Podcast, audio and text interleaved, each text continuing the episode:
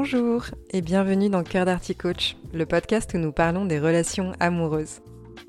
L'amour n'a pas besoin d'être parfait, seulement d'être vrai. Je vous livre des outils, des réflexions et des clés de compréhension pour y parvenir. Que vous soyez célibataire ou en couple, si vous souhaitez avoir une vie affective épanouie, vous êtes au bon endroit.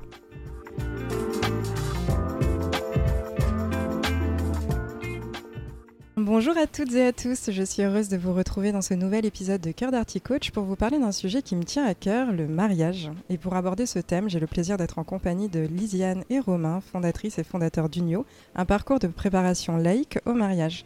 On va en parler plus en détail après, mais déjà, ben, pour commencer, merci beaucoup d'avoir accepté mon invitation. Et comment allez-vous? Bah écoute, merci à toi de nous, accueillir et, euh, et tout va très bien de notre côté.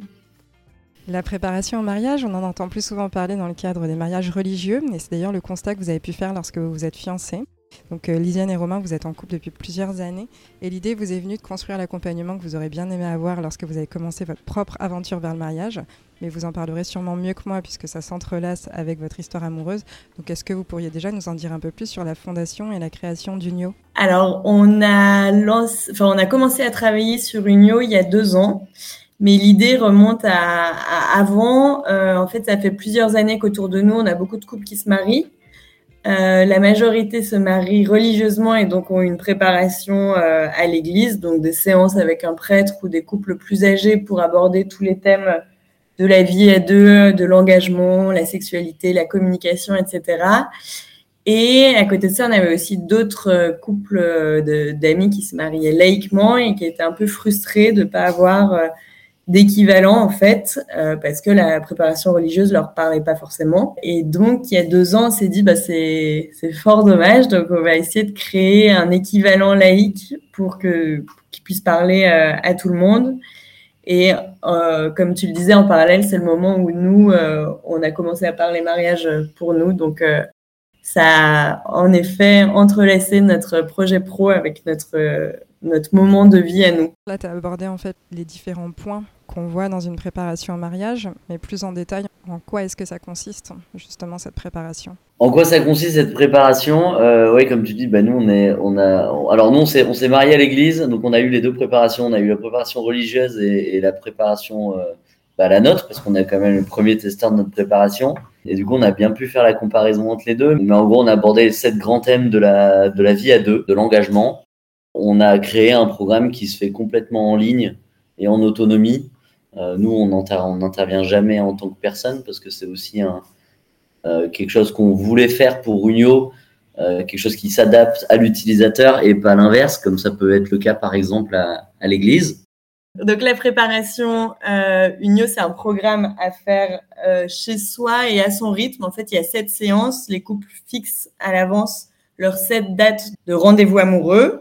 Ces sept séances portent sur sept grands thèmes, donc pour aller détailler éventuellement après. Et en fait, chaque séance est faite de la façon suivante.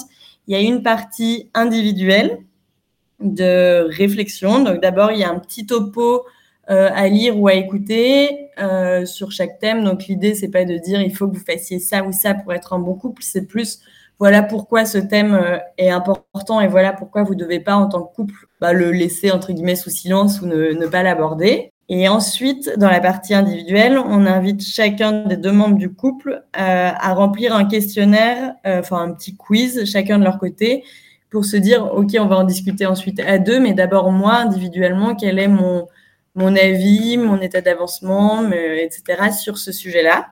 Et ensuite, il y a une partie commune, donc c'est les sept dates qu'ils ont fixées au début de la préparation. Euh, donc à chaque fois, on propose euh, une petite activité en rapport avec le thème de la séance. Par exemple, la première séance, elle porte sur euh, le, le, passé de chacun et le début de leur histoire jusqu'à aujourd'hui. Et donc pour cette séance, on leur propose, si c'est possible, de retourner à l'endroit où ils se sont rencontrés, où ils ont fait leur premier rendez-vous. Et pendant ce rendez-vous, en fait, ils vont se connecter à un de leurs deux comptes en ligne sur lesquels ils ont répondu à leur questionnaire individuel. Et en fait, ils vont avoir pour chaque question en visu leurs deux réponses. Et ça va faire un fil de discussion sur le sujet, parce que le premier va commencer à, lire sa réponse, l'autre la sienne, et euh, ils vont échanger sur, euh, sur cette base-là, En fait, l'idée, c'est de se dire, OK, si euh, aujourd'hui on veut parler de notre sexualité, c'est un thème très large, on ne sait pas par quel bout le prendre, alors que là, on vous prend par la main, question après question, pour que vous abordiez ce thème de A à Z à deux. Et à l'issue de ce rendez-vous, les couples vont remplir un dernier petit questionnaire à deux cette fois-ci. L'idée, c'est qu'à la fin de la préparation, ils reçoivent un petit e-book où ils ont toutes leurs, euh, toutes leurs questions bilan euh, qui peuvent garder à vie. Donc, euh, on trouve que ce serait vraiment sympa de se, faire, par exemple, un date euh, chaque année en le réouvrant pour, pour faire une petite mise à jour sur les sujets. Ah, tiens, on pensait ça au moment où on s'est marié, où est-ce qu'on en est, comment on a évolué sur le sujet, etc. Et pour conclure, chaque séance a aussi à la fin euh, une partie additionnelle que les couples font s'ils le veulent, donc c'est optionnel, avec pas mal de ressources pour aller plus loin dans le sujet, euh, donc euh, podcasts, livres, euh, des idées d'activités, de petits rituels à mettre en place pour que la séance en fait prenne vie dans leur quotidien. On entend justement souvent en fait des statistiques de séparation des couples après 3 ans ou 7 ans de relation. Et du côté des mariages, on est environ autour de 46% d'entre eux qui finissent en divorce. Donc c'est un chiffre assez élevé, on en convient. En quoi est-ce que selon vous, du coup, une préparation au mariage, ça permet de, je vais dire, de ne pas être dans ces 46% ou du moins peut-être de baisser le pourcentage? Et est-ce que du coup bah, ça permet en fait de faire rimer amour avec toujours Ouais, clairement parce qu'on s'est euh, on s'est dit en fait le mariage c'est euh, ok c'est une super fête, c'est un, merveilleux moment, c'est un moment le plus important de sa vie euh, qui arrive, sa vie de couple du moins. Et en fait il y a souvent le et en fait et après il se passe quoi? Pour les gens que, qui se marient pas à l'église, eh ben qui ont pas cet accompagnement ou qui se posent pas les questions peut-être même par eux-mêmes on peut vite tomber dans le se marier, c'est juste un petit bout de papier pour lequel on se pose pas forcément les questions qui comptent vraiment sur euh, qu'est-ce qu'on veut mettre dans notre mariage, c'est quoi les valeurs qui nous tiennent à cœur, qu'est-ce qu'au contraire on veut rejeter, la famille qu'on veut construire. Et nous, en fait, on a vu le truc comme euh, le mariage n'est pas l'aboutissement de quelque chose, mais c'est vraiment le point de départ de notre vie à deux. Et en fait, ouais, quand tu fais pas cette démarche avant, pas en train de dire que si tu fais pas une tu vas divorcer. le, si, euh, si tu t'es pas posé ces questions ou, ou t'as pas déjà un peu conscientisé le truc, eh ben, eh ben c'est, ça peut arriver forcément que du coup euh, tu te maries, tu prennes ça comme euh, un aboutissement et en fait tu te rends compte que bah, peut-être c'est pas la bonne personne, peut-être que vous n'avez pas la même vision des choses, vous n'avez pas envie de construire les mêmes trucs, même vision d'une famille, euh, des choses euh, qui peuvent paraître assez, euh, assez, comment dire, assez évidentes, mais en fait tout le monde n'en parle pas. On n'a pas l'occasion d'en parler dans la vie de tous les jours.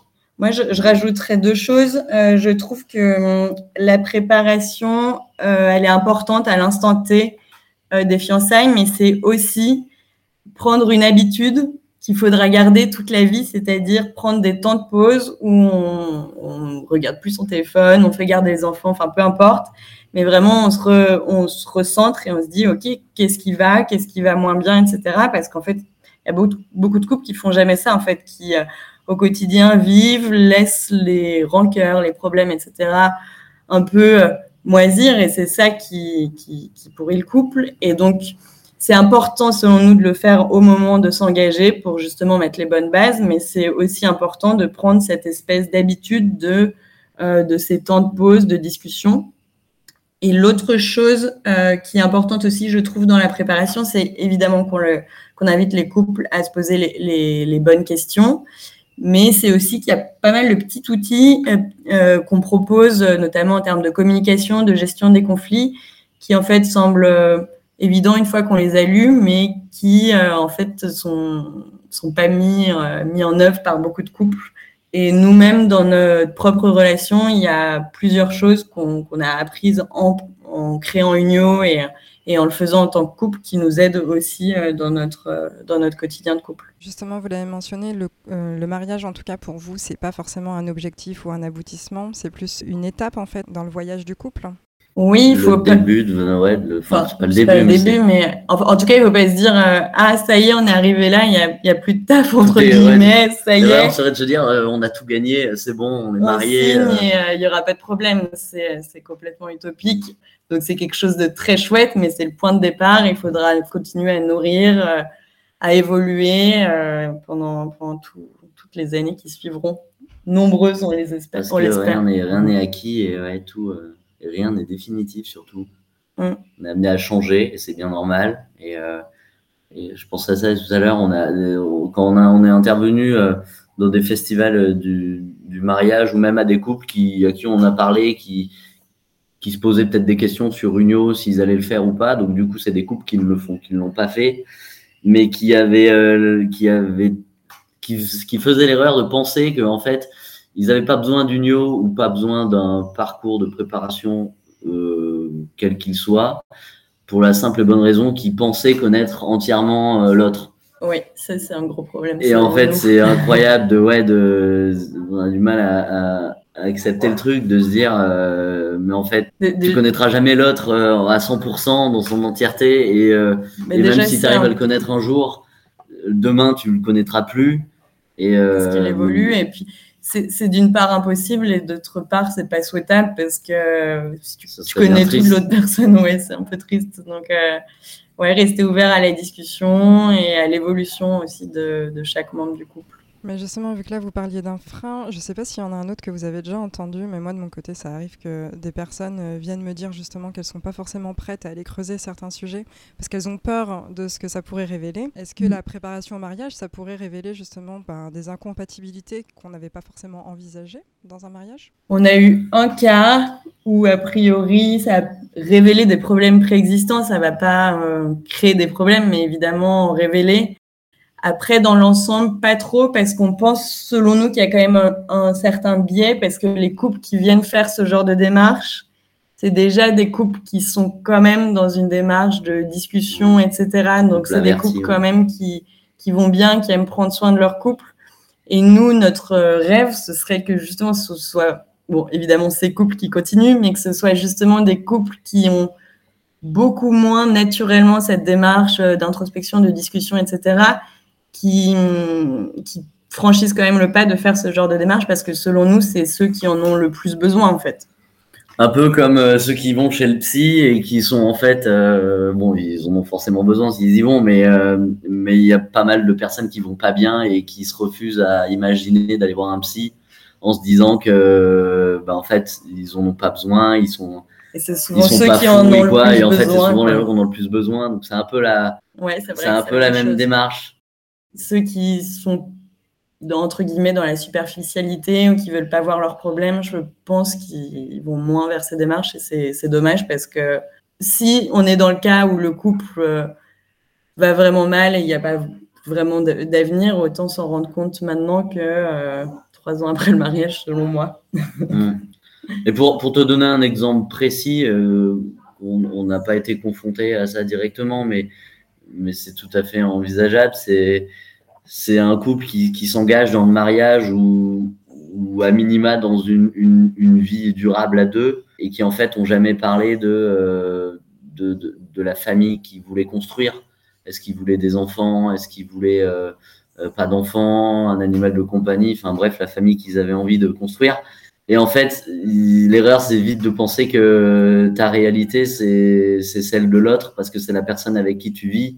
Et il y en a combien des couples qui, en fait, sont pas d'accord sur le nombre d'enfants, sur euh, le fait d'avoir des enfants et qui, en fait, se retrouvent euh, dans une situation où ils sont confrontés aux problèmes, ils sont mariés ou euh, ils déjà engagés dans la vie, ils ont déjà construit des choses. Et en fait, on parle pas d'un petit truc, c'est c'est un gros sujet, c'est le gros sujet. Et, euh, et, et, malheureusement, moi je pensais pas à ce point aussi avant de, de, de commencer Unio, mais beaucoup de gens se posent pas ces questions-là. Mm. Donc c'est aussi le, c'est peut-être aussi le moyen de désamorcer euh, en, amont. Euh, en amont certaines certaines de ces discussions qui peuvent être peuvent être sensibles, enfin qui sont sensibles en fait. Ouais, c'est vrai qu'on peut avoir tendance à projeter en fait sur l'autre euh, bah, notre propre vision et nos propres attentes et lui attribuer des pensées qui vont pas forcément être les siennes. Ah bah clairement oui. Je pense que c'est un des plus gros problèmes euh, du couple, c'est euh, supposer ce que l'autre pense en fonction de ce que nous-mêmes on pense et en fait quand tu ouvres la discussion c'est pas forcément le cas, loin de là.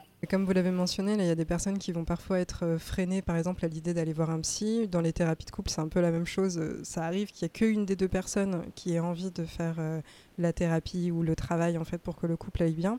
Dans la préparation au mariage, s'il n'y a qu'une des deux personnes qui a envie en fait de faire cette préparation, mais que ça lui tient à cœur, Comment est-ce que cette personne, elle pourrait faire en fait pour amener son, partenaire aussi à être éventuellement dans cette démarche, même si la personne, elle va avoir des freins en face?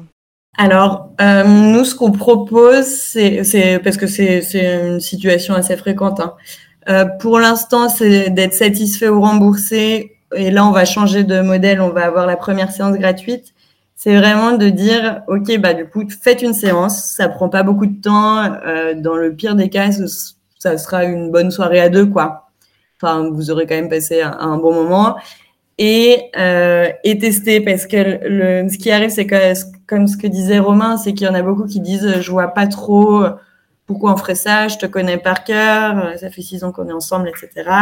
Et, euh, et, dans les faits, une fois que les personnes ont testé une séance, ils sont tous euh, convaincus de, enfin, ils se rendent compte qu'en fait, non, ils connaissaient pas tout, que non, euh, enfin, que oui, il y a des sujets qu'ils n'avaient pas abordés, etc. Et que c'était un, un, vrai bon moment en couple. Donc, nous, c'est ça notre vision, c'est vraiment de tester sans engagement. Donc là, pour l'instant, c'est satisfait remboursé, donc ils peuvent être remboursés.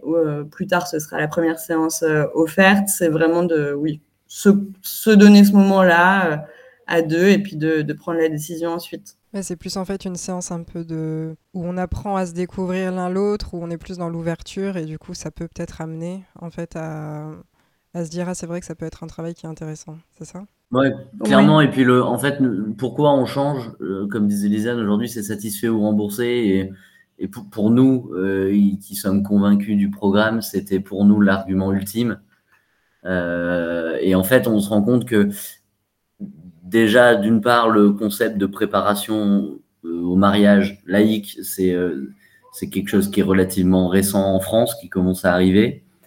Donc les gens connaissent pas trop. Et, et d'un autre côté, on a essayé et on, je pense qu'on a réussi à créer un outil qui est assez ludique et qui justement est construit de sorte à convaincre celui qui est le plus réfractaire, euh, on a essayé de faire quelque chose bah, qui se débloque à l'avancement. Il y a des alternances d'écoute, de lecture, de, des quiz à répondre, des moments de partage, des moments de réflexion seul.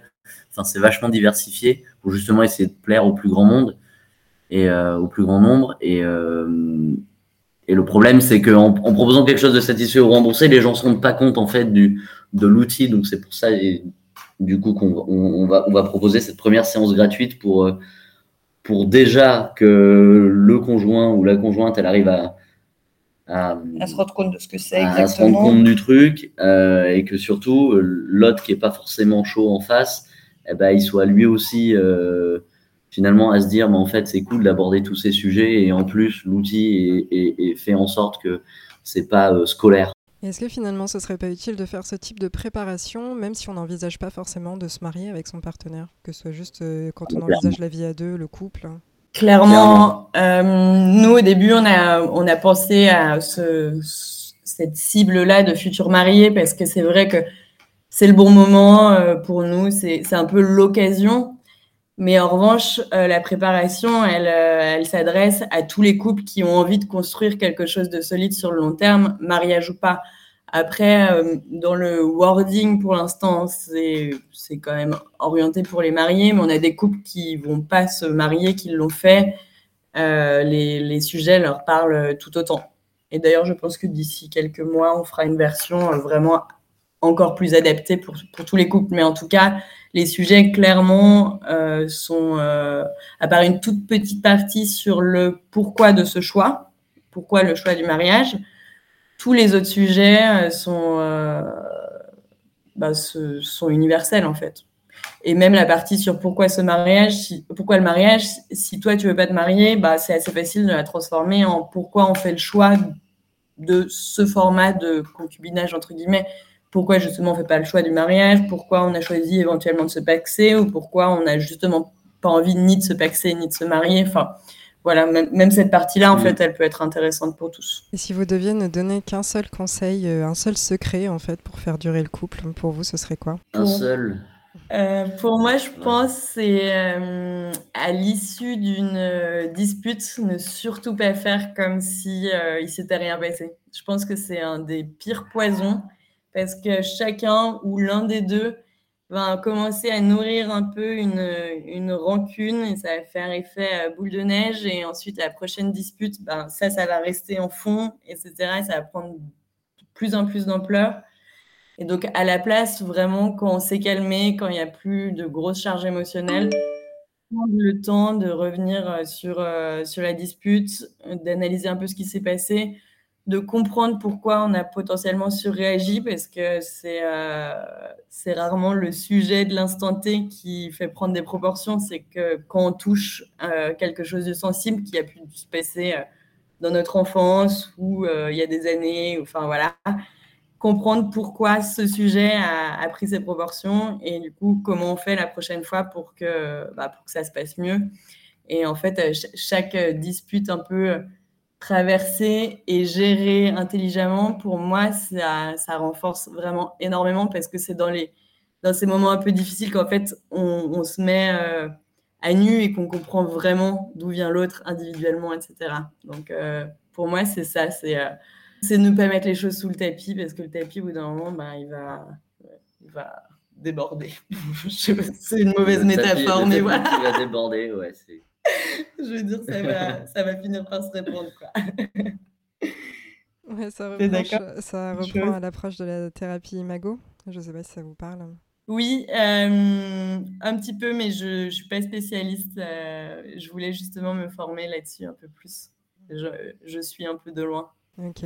Et toi, Romain, du coup, c'est ça aussi pour toi ton secret pour euh, faire durer le couple C'est euh, en fait, Lisanne est partie d'un secret et euh, elle a parlé de tout plein de choses qui regroupent la communication, la gestion des la gestion des conflits, tout ça. Mais mais je pense, ouais, je suis assez d'accord sur la partie gestion des conflits et, et par exemple, il y a une séance d'Unio qui est, qui est dédiée au, à la gestion des conflits, enfin le traverser les, euh, bah, les épreuves de la vie, quelles qu'elles soient, et, euh, et, dans laquelle on donne aussi euh, plein d'outils qui sont des outils bah, de communication assez classiques, mais, mais dont on parle dans cette séance. Et, et même nous, d'avoir créé ces séances et de mettre en pratique en fait ces petits exercices, que ce soit des séances d'écoute active, des séances de de, de CNV, de, de c'est des trucs qu'on n'avait peut-être jamais fait avant et, euh, et en fait de les mettre en place et de, de du coup de peut-être se forcer au début et puis au final ça devient quelque chose de naturel dans le temps, et eh ben c'est incroyablement fort et euh, ça permet vraiment de, de, de désamorcer n'importe quelle situation et, et nous on était un couple qui parlait déjà beaucoup avant. On, parle encore plus et on, demain on parlera encore encore plus. On, parle mieux euh, Et on parle mieux. ouais, non, sur les langages de l'excuse. Enfin, bref, on peut partir dans plein de choses, mais. Euh, mais du coup, c'est d'accord ouais, sur, euh, sur que la clé, c'est. ce serait global de dire la clé, c'est de mieux communiquer. Captain Obvious, ouais, bien sûr. mais moi, je trouve l'accent sur, sur ces petits outils de de gestion des conflits euh, pour faire redescendre la, charge émotionnelle, c'est pas mal. Et moi, j'ai un une autre chose euh, à laquelle je viens de penser, que je trouve hyper importante aussi, c'est euh, le développement individuel de chacun au sein du couple. Pour moi, c'est très dangereux d'oublier les deux, les deux individus. Ok, c'est cool d'avoir des projets communs, etc. Mais pour moi, le couple, c'est aussi l'endroit qui permet, parce que euh, on est en confiance, parce que bah, on est deux, etc., qui permet pour chacun ben, d'évoluer individuellement, de réaliser ses rêves, etc. Et pour moi, c'est hyper important justement de, de cultiver ça. Et de pas s'oublier en fait, d'être euh, chacun sa propre entité et le couple est une entité du coup à part. Exactement. Et c'est, enfin, pour moi, c'est un truc qui, au contraire, au lieu de te limiter individuellement, est un tremplin pour toi en tant qu'individu. Moi, il y a plein de choses. Si j'avais pas la, sécurité euh, de mon couple, le, soutien de Romain, etc., que j'aurais, j'aurais pas fait individuellement. Donc pour moi, il y a quelque chose qui enferme, mais qui au contraire te permet de bah, d'accélérer, d'atteindre des, des, rêves individuels qui euh, que je n'aurais pas, en tout cas moi, atteint euh, toute seule. c'est génial, c'est beau. Euh, pour clôturer cette interview, j'aimerais bien qu'on me propose une action possible qui soit euh, à appliquer juste après avoir écouté le podcast. Donc, qu'est-ce que ça pourrait être Je ne sais pas s'il pourrait y avoir une question, une conversation à avoir ou une action à réaliser pour enclencher un peu ce cheminement vers l'engagement intentionnel? Bon, on peut parler de deux choses. Le, quiz, c'est pas mal. Ouais, on a le, on a fait un quiz qui est en ligne depuis pas très longtemps, depuis notre site internet, pour euh, déterminer ses, euh, langages de l'amour. C'est langage de l'amour, euh, son langage de l'amour prépondérant, mais. Juste parce que peut-être que tout le monde ne connaît pas, les langages de l'amour, c'est un concept qui a été développé par Gary Chapman, qui est très très simple, c'est de se dire qu'en fait, il y a plein de façons d'exprimer son amour. Donc, bon, je vais les lister les, paroles valorisantes, le toucher physique, les cadeaux, le temps de qualité passé ensemble et les services rendus. Et en fait, on a tendance à croire que parce que nous, ce qui nous parle, c'est les paroles valorisantes, ben l'autre aussi. Alors qu'en fait, pas du tout. Peut-être que l'autre, il a besoin de recevoir de l'amour sous forme de euh, j'ai nettoyé la maison et j'ai sorti les poubelles. Et en fait, le risque, c'est de, de croire que l'autre parle forcément le même que nous. Et donc, il est important de chacun déterminer lequel est prépondérant chez soi et d'avoir une discussion à ce niveau-là pour bah, en fait euh, se rejoindre et parler une langue que l'autre comprend. Et donc on a créé un petit quiz comme ça pour euh, pour justement déterminer euh, le sien et celui de l'autre. Donc on vous invite à aller le faire et à avoir une discussion ensuite ensemble pour se dire bah ok toi, c'est ça ton langage, bah, qu'est-ce que je peux mettre en place pour, euh, bah, pour euh, mieux le parler? Si euh, moi, mon langage, c'est pas du tout les cadeaux, mais que toi, c'est le cas, bah, qu'est-ce que je peux faire? Pas forcément des énormes choses, mais si la semaine prochaine, je peux rentrer du boulot en passant prendre ta petite pâtisserie préférée en surprise, ben, c'est trop bien. Donc, donc voilà, faire ce quiz pour ensuite avoir une discussion là-dessus. Et ton deuxième exercice, c'était ah, c'est un tout petit rituel qu'on aime bien, euh, de gratitude. Alors la gratitude, on entend beaucoup parler et c'est très chouette, mais ça peut paraître parfois un peu conceptuel ou perché. Et pourtant, c'est hyper important. Et donc, nous, ce qu'on propose à, nos couples, euh, en fait, comme je disais, à, la fin de chaque séance, on propose souvent des petits rituels à mettre en place. Donc là, on va vous en donner un.